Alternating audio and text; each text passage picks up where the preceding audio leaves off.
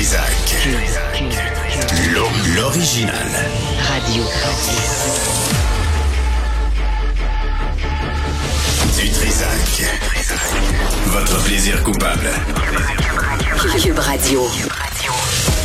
Bonjour tout le monde, c'est lundi 27 novembre 2023. J'espère que vous allez bien. Vers 13h, on aura avec nous la nouvelle co-porte-parole de Québec solidaire.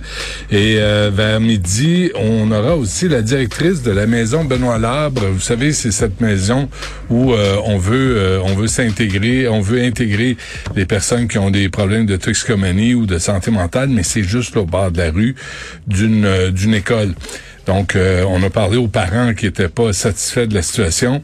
Là, on va parler à la directrice de la maison, Benoît Labre. Je sais pas, vous avez lu dans la presse cet article. Euh, euh on a cherché quelqu'un à la ville de Montréal. Personne veut répondre à ça. Euh, dans l'opposition, personne à Rêve Salem veut pas parler de ça. Les citoyens, on les cherche. personne veut aborder la question de la taxe foncière du Centre Bell. Moi, par exemple, depuis longtemps, j'ai quelqu'un dans ma famille travaillait à la ville de Montréal, qui était au service d'évaluation municipale et qui me disait que déjà à la fin des années 90, c'était compliqué avec l'administration de la famille Mawson pour le Centre Bell. Juste vous rappeler que ça a été construit en 96, 1996, ça valait autour de 260 millions de dollars. Puis euh, aujourd'hui, selon la ville de Montréal, ça vaudrait 150 millions de dollars. Là, je me dis, y a-tu un seul taudis sur l'île de Montréal qui a perdu autant de sa valeur? Je pense pas. Alors, comment on explique ça? L'évaluation municipale, c'est dans l'article de la presse, du domicile du Canadien de Montréal a baissé d'environ 40% depuis 2011 parce que l'administration de la famille Monsun ne cesse de combattre la ville de Montréal sur la taxe foncière, l'évaluation municipale. Alors, on a euh, avec nous, attention, là, on n'y est pas, un prof à l'École des sciences de la gestion de l'UCAM et spécialiste en évaluation immobilière, salle Osdilek. Monsieur Osdilek, bonjour. Oui, bonjour. Merci d'être avec nous. Euh, dis donc, pourquoi c'est si compliqué de comprendre et d'expliquer la valeur de, du Centre Bell à Montréal qui ne cesse de baisser alors que tout le monde, les, les, citoyens ont, eu 9% ben, d'augmentation en taxes foncières en deux ans à la ville de Montréal. Expliquez-moi ce phénomène magique. Donc, euh, écoutez, il, n'y a pas grand-chose de magique dedans. Euh, les valeurs euh, des propriétés ne cessent d'augmenter de manière constante. là, on parle d'une baisse vraiment très élevée qui ne s'explique pas selon les règles de l'art. si on se réfère à la pratique de l'évaluation foncière, il euh, n'y a pas, y a pas une explication scientifique. OK. Donc, monsieur, monsieur disait que s'il n'y a pas d'explication scientifique, il y a une entourloupette. Euh, je, je, je, je, le, verrais plutôt comme une décision politique. Euh, alors, euh, on ne peut pas l'expliquer autrement. C'est quoi l'entourloupette dans cette histoire-là? Probablement il y a des négociations avec euh, les promoteurs, les propriétaires et la ville qui euh, conviennent à une entente euh, sur un montant de taxes à payer qui se base sur cette valeur qu'on a estimée, mais la valeur estimée ne fait pas de sens. Donc, est-ce que est-ce que ça veut dire, selon vous, que disons les représentants de la famille Molson, la politique, c'est de ne pas payer sa juste part, alors que tous les citoyens ont été augmentés au fil des années? Le, le Centre Bell ne cesse de combattre la ville de Montréal pour ne pas payer sa juste part. Absolument. Je suis entièrement d'accord avec cette explication. C'est une explication très juste. Euh, donc euh, la situation euh, est, aussi nette que ça. Comment l'expliquer? Ben, on fait de l'argent, l'immobilier remporte des rentes énormes pour cette propriété-là. et on, euh, on esquive, on ne veut pas payer le montant d'impôt qui s'impose sur la valeur estimée. On va baisser la valeur pour s'expliquer un peu, alors que la valeur baissée ne fait pas de sens du point de vue euh, de la pratique d'évaluation. Comment l'expliquer? Donc il y a une, une situation euh, et ça fait des années. Donc c'est pas la première fois, c'est depuis des années euh, la valeur de la propriété ne fait que baisser, alors que la valeur de terrain a triplé euh, à cette localisation-là.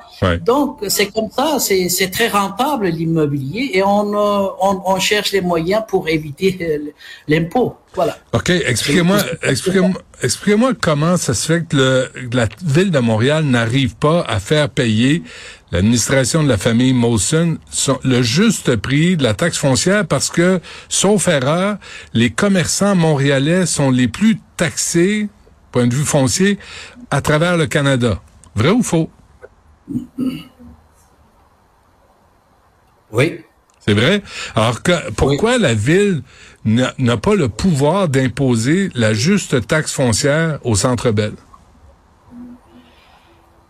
Écoutez, je sais pas comment, euh, j'étais pas euh, là lors des négociations. Donc, comme j'ai dit, c'est une question de négociation, d'entente plus politique plutôt que une règle d'art où on va voir les chiffres, on voit que les valeurs augmentent, les prix augmentent.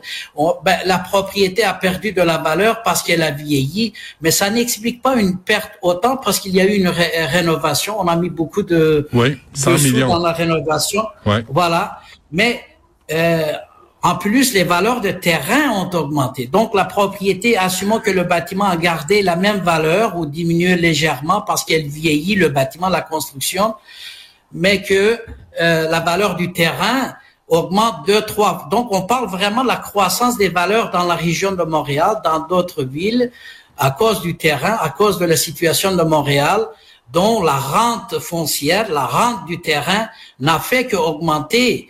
Donc la valeur augmente continuellement et, et, sur laquelle on doit imposer les taxes. J'ai pas d'autre explication à part de penser, comme je me répète, qu'il y a eu une négociation. La ville a concédé euh, de ce point de vue parce que les montants manqués ici, on va aller les chercher sur les dos des autres propriétaires, ben soit euh, industriels, euh, résidentiels surtout. Euh, donc, euh, c'est une décision politique.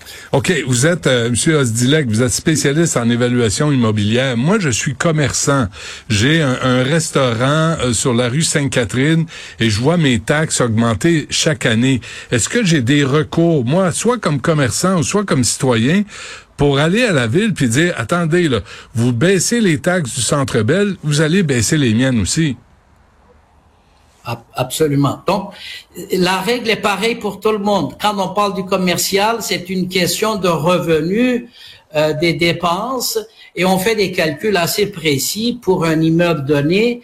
Et là, c'est de deux catégories semblables. Bien sûr, le volume n'est pas pareil, mais que euh, l'estimation de la valeur s'applique avec les mêmes méthodes, avec les données qu'on utilise, avec une procédure euh, qu'on suit de A à Z et à la fin de quelle on estime une valeur. Donc, si euh, la valeur de cette propriété se base, se baisse euh, en, en, suivant ces méthodes hmm. et les données, euh, il faut être capable de l'expliquer. Et moi, je crois que l'explication n'est pas là si on considère cette montant euh, colossal, euh, alors que les autres commerçants la valeur continue d'augmenter. Ben donc, euh, ils, ont, ils ont la possibilité de faire un recours, de, de, de faire une plainte ou d'une révision auprès de la ville pour qu'on s'explique un peu qu'est-ce qui se passe. Ils ont cette possibilité, évidemment. Est-ce que, euh, à votre connaissance, M. Zdilek, est-ce qu'il y a un regroupement? Est-ce qu'il y a une façon de contester euh, en groupe, là, vous parlez de recours euh, collectif, pour, pour les augmentations de taxes foncières alors que le Centre Bell connaît des baisses?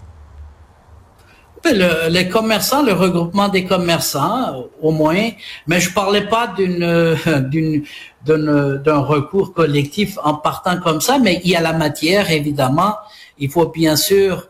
Euh, moi, la réponse était que les commerçants ont le droit, comme les propriétaires résidentiels, ils voient l'augmentation de, de, la valeur de leur propriété, l'impôt hmm. augmente, ils peuvent chercher à comprendre qu'est-ce qui se passe? Donc, au moins, ils peuvent demander à la ville, comme première démarche, qu'est-ce qui va pas? Pourquoi nous, comme commerçants, les valeurs augmentent, l'impôt qu'on paye augmente d'année après année, ça fait 10, 15 ans, ça continue, alors que d'autres euh, qui ont des immeubles beaucoup plus importants, qui génèrent des revenus en principe, euh, parce que les valeurs augmentent, on ne comprend pas. et ils peuvent demander une explication. On peut, commencer par ça et ensuite euh, ils verront ce qu'ils peuvent faire.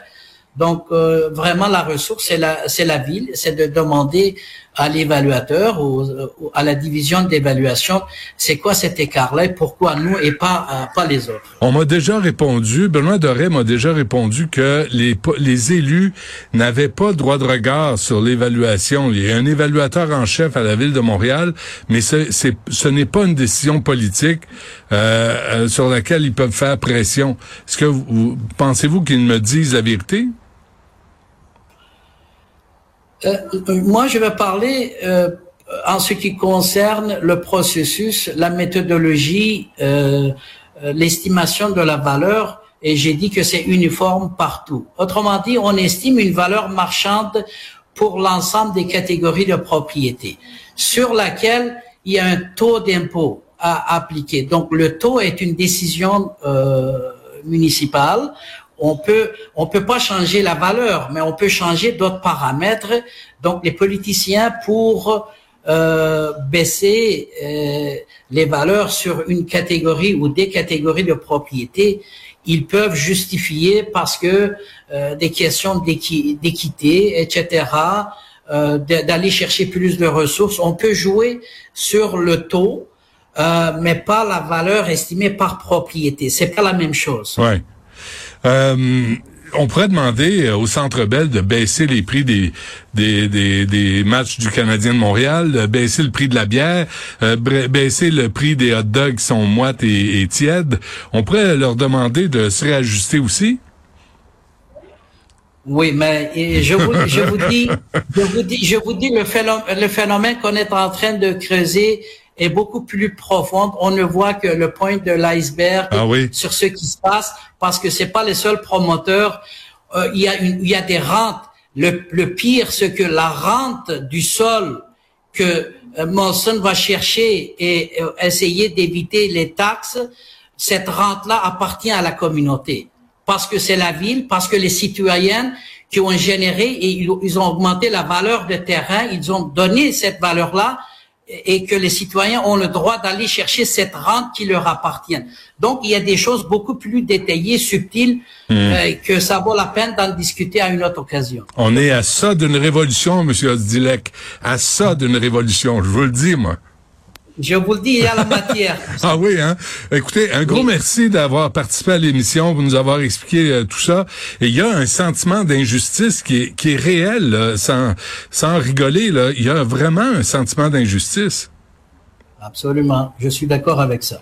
Très bien. On, sale, on se dit là que merci, euh, professeur à l'École des sciences de la gestion de l'UCAM. Merci. Bonne chance.